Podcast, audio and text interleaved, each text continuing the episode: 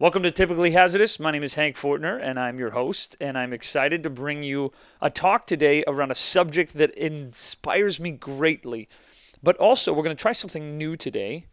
At the end of this podcast, we're going to toss in some music and accompany the talk I give with a little bit of tunes. This song is a song that I work to regularly. I both write to it, I work to it, I do emails to it. It's an awesome song. It's from a band called U137 and it's a song called Watching the Storm. And they have gracefully allowed us to use this song to accompany these upcoming episodes. So we're going to experiment with it. And as you've probably heard, this podcast is a great experiment of our life and my life and gives us an awesome opportunity to make things and put them out there and let you be a part of them. So thank you for being a part of this experiment.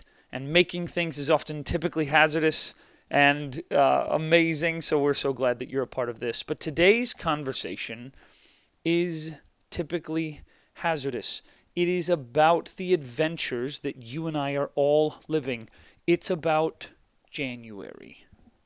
The month, January. The month, if you're listening to this in February or March or June or something, then save it, tag it, listen to it. You're going to need this because January is so essentially important. And what's crazy is that we all live this January, and many of us, we forget that we're actually living an adventure. We're living a something. Because January, for so many people, it represents the new, it represents the fresh, it represents a new beginning, it represents the chance for things to change. So if your situation is terrible, you might think of January and the new year as a chance to go, okay, it's all going to be different. It's all going to be different. Towards the end of the year, I love when I get emails going, we're just going to connect in the new year. This is, we're just going to use this in the new year, as if the new year is going to magically deliver us a ton of time and a ton of focus and a lot of opportunity because we just naturally relate to the new as better. But if you're listening and you don't relate to the new as better and you don't see the new year as a new opportunity, I hope this conversation shakes you up a little bit.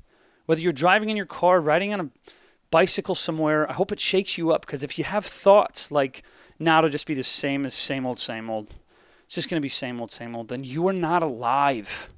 And you need to take a deep breath and realize that the new year always brings us something fresh and something hopeful. And I hope you hear that loud and clear that the new year is going to jump all over you with something new and hopeful. And if you don't believe that, I need you to open your eyes or you just won't see it when it hits you, okay? But for the rest of you, you might be with me or for all of us where we all kind of relate to January as our chance for a new beginning. It's why we do things like resolutions. See, what's wild about resolutions is it is our internal, intrinsic knowledge. It's what we subconsciously know is that there is more in us. We subconsciously are aware of the fact that there is more to us, that we can be stronger, we can be bolder, we can be better dads and better moms, we can be better husbands and wives, we can be better boyfriends and better humans and better bosses. We all have that drive to be better individuals, to be more of what we're made for. And the new year's a chance to start over. It's a chance for a new beginning. See, there's something about this new beginning that all of us share we share that anticipation that something can be different. And what's crazy about this is that when you look at the history of January and why it is called January, that's what you find. So here's what's crazy. When you ask people why it's called January, most of the time they just sort of shrug and go, oh, I guess it's like a Roman thing. I guess it's a Gregorian calendar thing. I don't know. Nine out of 10 people can't tell me why it's called January, and I have not met that 10th person. I just know they're out there. And I know you're listening and you're Googling and you're double checking what I'm about to tell you, and I greatly appreciate it. You can find me on at Hank Fortner on Twitter, and you can correct anything I say that's wrong because I love correction. So check this out. January came from the Latin phrase Januarius, the name of a deity who was a Roman deity. And if you're already on Wikipedia, you're listening to this and you're like going, wait a minute, Januarius. Yes, Januarius is where we get the name January. Now, what's nuts is if you follow mythology at all, so many times when you find a myth or when you find a mythological god or a deity or a Roman god or a Norse god, what you find about them is that they all kind of shared certain values. Now, I love myths. And I loved reading about stories like our boy Janus for January because inside eh, every myth is information and is insight into who we are. See, before there was science and before there were sacred texts that told us about who we were and where we came from, we told stories. And inside of those stories we're told were reflections of what we longed for and who we were and what we hoped for. The mythographer Joseph Campbell wrote these words, and he said, All of these wonderful poetic images of mythology are referring to something in you. So when we talk about myth, these are not old, irrelevant stories that don't matter to us anymore. When we talk about myth, we talk about the insights and the history of who you and I are now the fact that these myths carried, the fact that they perpetuated, the fact that they happened, the fact that a mythological god named Janus is now named the first month of our year matters so much to you in your kitchen while you're making food right now. Driving to your work in your Prius, or running at the gym, or lifting weights, or sitting on the tarmac on that airplane. Janus tells us a whole lot about you and me. Now, what we're going to do is we're going to talk a little bit about Janus and these new beginnings. I'm going to tell you a little bit about who Janus is, why new beginnings matter. I'm going to give you a few life hacks of how that happens. And we're going to talk a little bit about the life hacks of how to make new beginnings stick in our life. And then I'm going to tell you something about Jesus that's going to freak you out. Whether you are a Jesus person or not a Jesus person, it's going to freak you out. It's amazing. Okay, so we start with Janus. Janus was the Roman god of the door, the Roman god of doors, the Roman god of transitions, the Roman god of passages, and the Roman god of beginnings and endings. He was the god who was called the spirit of the doorway. What's crazy about Janus, different than any of the other Roman gods, is that he has no other counterpart. So in many scenarios, what you have is you have like a Norse god Frigg, right? Oh, and you have a Norse god Frigg, and then the Roman counterpart is Venus, and they're essentially the same goddess. They just have different practices and different characteristics, but they're essentially the same thing. You have Zeus and you have Mars, and you have all these gods that have Norse counterparts, and they'll have Mesopotamian counterparts, and they'll have Greek counterparts. But in this category, this was an exclusively Roman god. He had no counterpart in any other culture that we know of and no way of explaining who he was. See, he was only a Roman god. And he was the God who presided over the beginning and ending of things. Now, what he was called, the nickname for him, is that he was the God of gods. Because whoever controls the beginning and ending of things has all the power. You ever been in a relationship with a person who they just decided all the time where you were going to go? They controlled the schedule, they controlled the calendar, they controlled all of it. Yeah, that's because they held all the power. The person who decides when it begins and when it ends has all the power, so he was called the God of gods. It's where all of these histories got the idea that if we control the calendar, we control the humans. We'll do another episode in the future that we've put together for you about the calendars and the different calendars and why the calendar constantly changed and why there's so many different ones is because if you can control time, if you can control the beginnings and endings, you have all the power. And see, this is what Janus is. He's the one who controls the beginnings and endings of things. He's the God of the new beginning. He's the God of the entrance of the new beginning. And see, see, as we step into the new year in this January, what's amazing about this new beginning is that all of us long that something new would happen in us. We make lists of the things we want to change. And if you're like me, life gets so busy, you forget to make lists of what ways you want to change. And that starts to slow down right around the holidays. And then right around the holidays, you start making lists of things as the world stops shooting at you and people are slow to respond to email you write down things and you go, okay, I want to change my physical health. I want to eat better. I want to work out more. I want to read more. I want to be this kind of dad or this kind of husband. And you start writing these things down. But statistically, those resolutions don't stick with you all the way to March. Statistically, by the time you get to April, the majority of people cannot remember what resolutions they made in January. Statistically, a year later, only 2% of people can even remember what resolutions they made not like they don't stick. It's you don't even remember what they were. Yeah, I made some resolution about something and it just didn't stick. But see, the tragedy of that isn't that we don't hold on to these resolutions we toast to at New Year's Eve parties. The tragedy is that all of us, we long for new beginnings, and we have new beginnings that make us better and stronger and more whole human beings, and we don't stick to them. But it's not that we don't stick to them because we don't want to, it's just that we approach them wrong. So here's what I want to talk about. I want to talk a little bit about the life hacks of what we can learn about Janus on how to approach new beginnings so they stick in your life. But first, I'll give you a couple of seconds of thought. What new beginnings do you want to stick? Is it your health? Is it your relationships? Is it your conversations or your words? Is it your interior life? What things in your life do you want to change this January? What new beginning would you like? Maybe this year you want a new relationship. So some things in your life are going to have to change to be ready for that relationship. What new beginnings await you? In order to get them to stick, there's a few things that we can learn from this Roman god Janus. The first one is that he's the god of the door. See, what I love about that is that a new beginning was not just a decision or a ceremony or a thing, it was a doorway, a passage, a transition all new beginnings that stick involve passing through a doorway that can close behind you. What I find in my life is in order to actually make a change, I have to go through a doorway, the vulnerable, uncomfortable doorway of decision. Not just something secretly written in a journal or on an iPad somewhere, but that you actually walk through a doorway and people see you and you've entered into a new space. You've thrown yourself in and you close the door behind you. That's how new beginnings stick.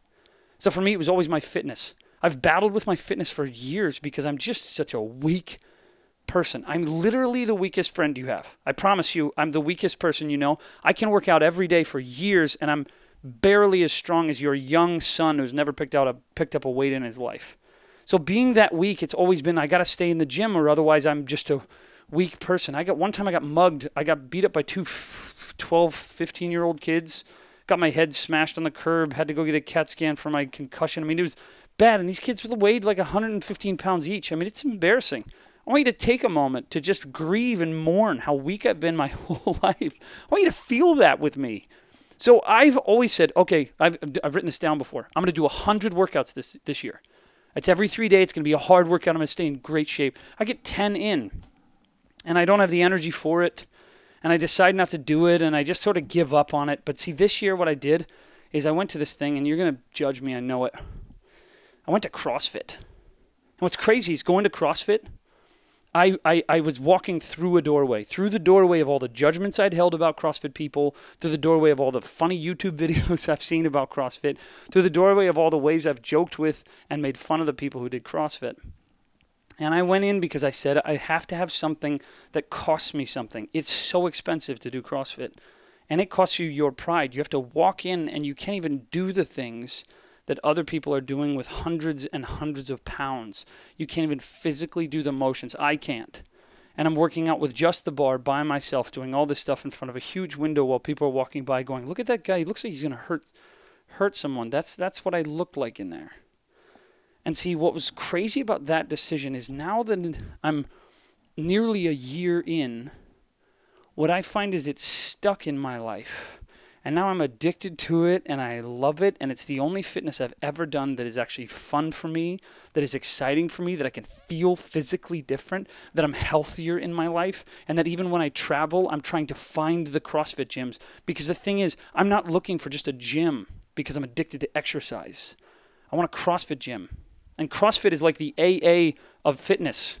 You can go to any city, anywhere in the world. I literally went to one in Bangkok. You can go anywhere in the world and you can find one, and everybody's really supportive. And when you go, oh, I can't do that exercise, they're like, man, me too. I went so long and it took me so, and they'll ask you, how long you been in the program? it is the AA of exercise because it's the most supportive community around the world, and you can find one anywhere, and you can always drop in, and people are welcoming you in. See, I went through a doorway, a doorway that cost me something, a doorway that committed me to something, and I wasn't going to be the guy who quit. But see, when I did something quietly, when I did something without community, when I did something that wasn't a commitment from me, then of course it wasn't going to stick. See, to get a new beginnings to stick, you have to walk through a doorway. Same thing happened to me when my wife and I we saw this movie Inside Out. This animated Pixar movie, or maybe it was Disney. I'm offending the major Pixar fans for not remembering this, but I'm pretty sure it was Disney or Pixar. And we went and saw this movie, and I saw it with my wife. And halfway through the movie, I just got this overwhelming feeling that this movie is going to ruin me, and it did. If you've ever haven't seen the movie, you need to go. You got to check it out, rent it, or YouTube it, or however you get movies. And I couldn't believe how they took these complex neurological understandings of a child's brain, and packed it into a Pilgrim's Progress like story, where they told you how your kid's brain works. And in telling you how your kid's brain works, they helped you see how to be a better mom and a better dad. And I walked out of that theater and I looked at my wife and I said, We got to change the way we do this. We got to change the way we become moms and dads.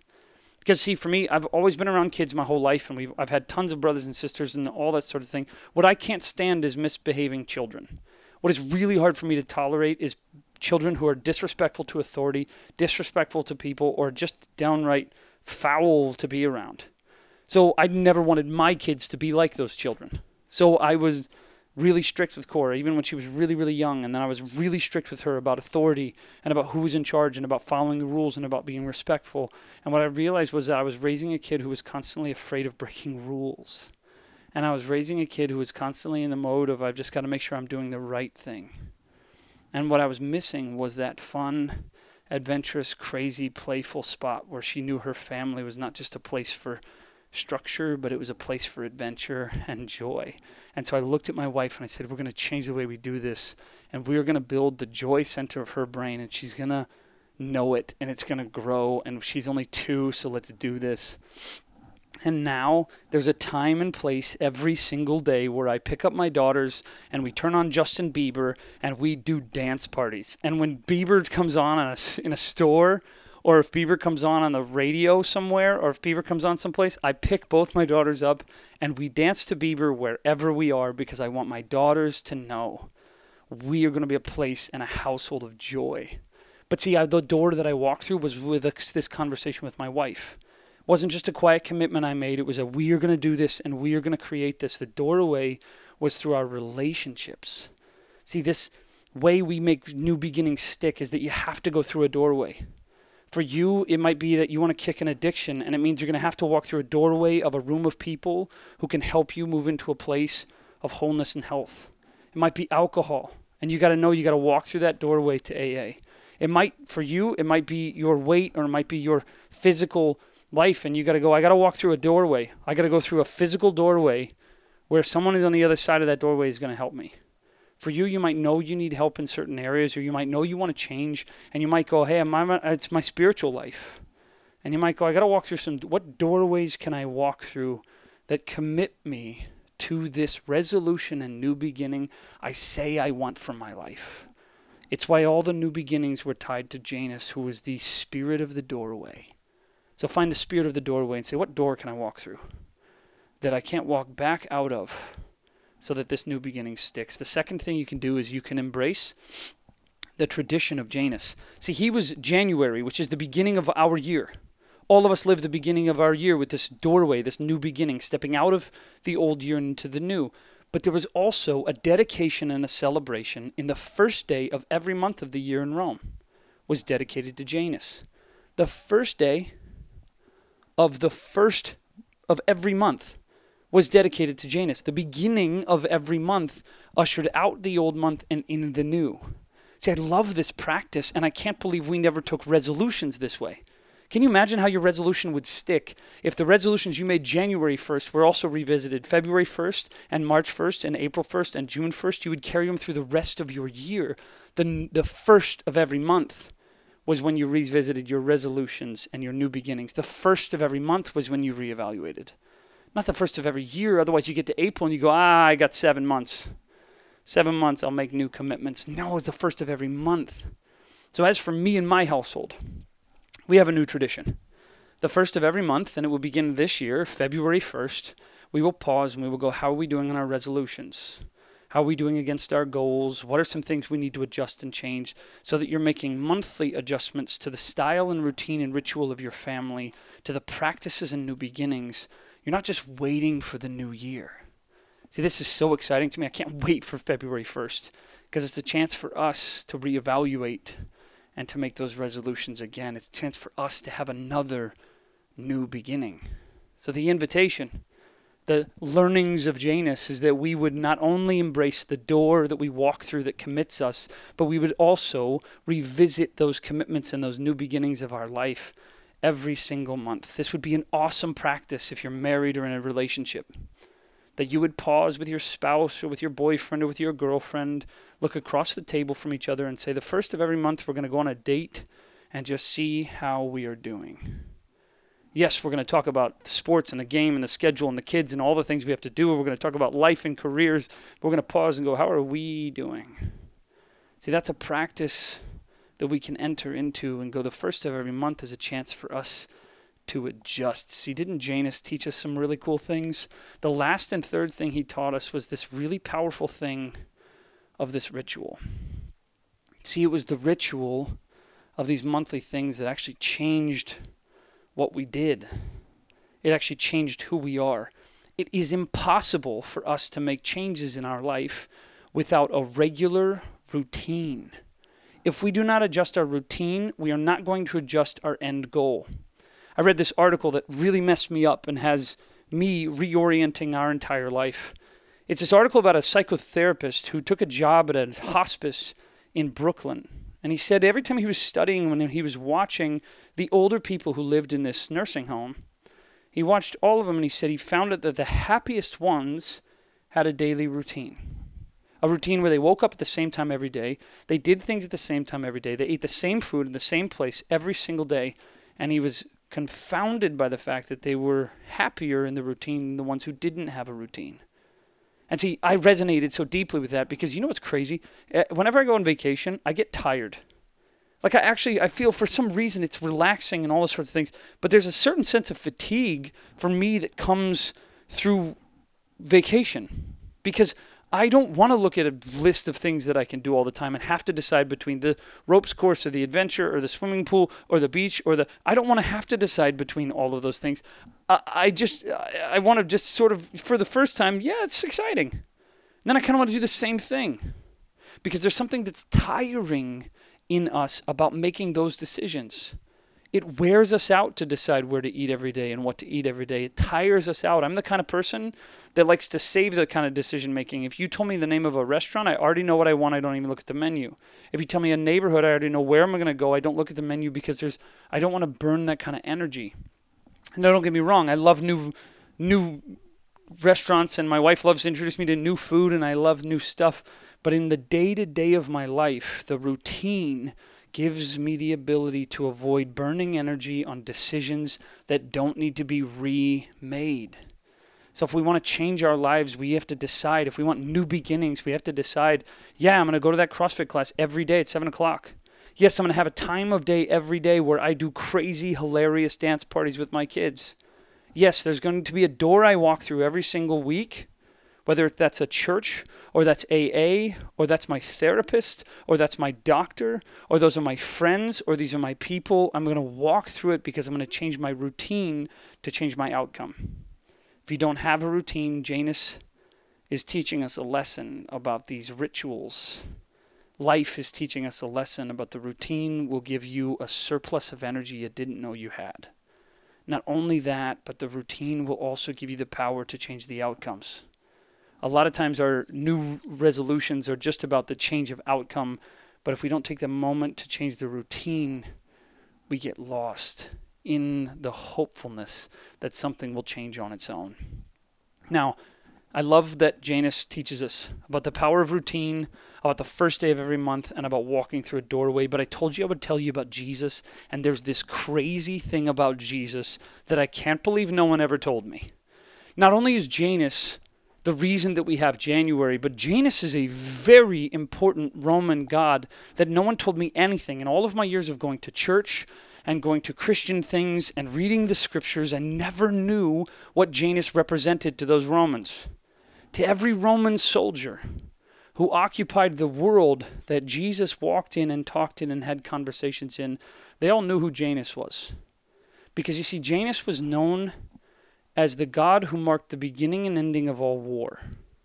He was the God whose temple sat right at the beginning of the city. So, as Roman soldiers marched out of the city for military conquest, for military war, as they marched out of the city, the doors were open during wartime and closed during peacetime. When the doors were open, a soldier would walk in and he would make a sacrifice, and those sacrifices would save the soldier from war. See, it was Janus who was the one who kept the soldier safe. He was the one who saved the soldier and helped him to walk freely into battle. It was Janus who was the god, this war god of Rome, more powerful than all the other gods who mark the beginning and ending of all war, that sets the stage for when Jesus walks in Jerusalem and when Jesus walks in Galilee and says these words in John 10. Jesus says, I am the door. If anyone enters by me, he will be saved and go out and find pasture. Jesus is telling a group of his Hebrew following that he is the door. And surrounding his Hebrew following are all these Roman soldiers who their entire life have been told that Janus is the door, and that if you go to the door and look to the door on your way to war, you will be saved. And Jesus stands to them and says, I am the door. If you if anyone enters by me, he will be saved and he will go out and find pasture. He is saying that guy who you think is the God of gods is the old God of gods. He says, I'm the door. I'm the new Janus. I'm the new beginning. And then he goes on one step further and says, The thief does not come except to steal, kill, and destroy. But I've come that you may have life and have it more abundantly. Jesus is looking at a group of people who have had their entire livelihoods stolen and killed and destroyed by the Romans and says the thief does that. The evil one does that. Evil comes to steal, kill, and destroy. But I came that you may have life. And those Roman soldiers shifting in their armor, holding their swords tight by their fists, would hear this Hebrew teacher tell his people that the thief comes to steal, kill, and destroy, but he came that he may have life. That he declares that he is now the God who decides the beginning and ending of war. It was Jesus standing on a hillside declaring war against the war god of Rome. And in those simple words, explaining to people that war would now come to an end that this would be the end of war. The end of war inside and outside. No longer would this be a time where we steal, kill, and destroy, but that Jesus was going to bring life and bring an ending to this battle and to this chaos and to all this murder and all this destruction and all this thievery. See, what Jesus wanted his followers and everyone to know was that war could end war inside and war outside. Maybe for you, January could not only be an invitation to learn the lessons of Janus, but also the invitations of Jesus. That he invited everybody to put down their swords and to say, no more stealing and no more killing and no more destruction, no more war. For you, you might have war inside. Your war may be internal and it may be thoughts and it may be self worth and it may be anxiety and it may be worry. And you may carry that war and you are the only enemy you have. And you destroy your potential and you destroy your life and you listen to hecklers and you search out criticism. And it's time to just put it all to an end and say, nah, this is the year of the new God of gods, the one who puts an ending to war. No more interior war. And it's time for the new beginning to be inside you. See, the other opportunity is that you may have war outside of you. You may be in a war, a litigation, you may be in conflict, you may be in hatred, you may be in a terrible scenario wherever you are. Jesus invited people to say, if you enter this door, you will be saved and will go out and find pasture. Pasture was described as that peaceful place where you could rest. He's saying there will be a rest where the war can finally all be over. I want to invite you to learn the lessons of Janus this January.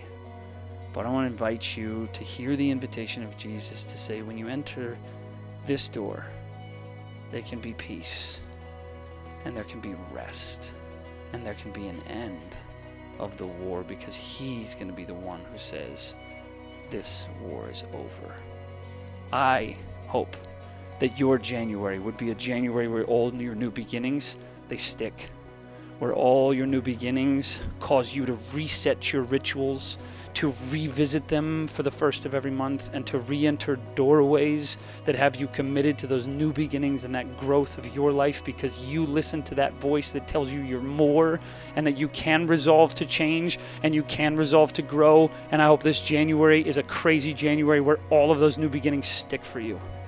And then I hope that you listen to the invitation that Jesus invites you to step out of the war and the destruction.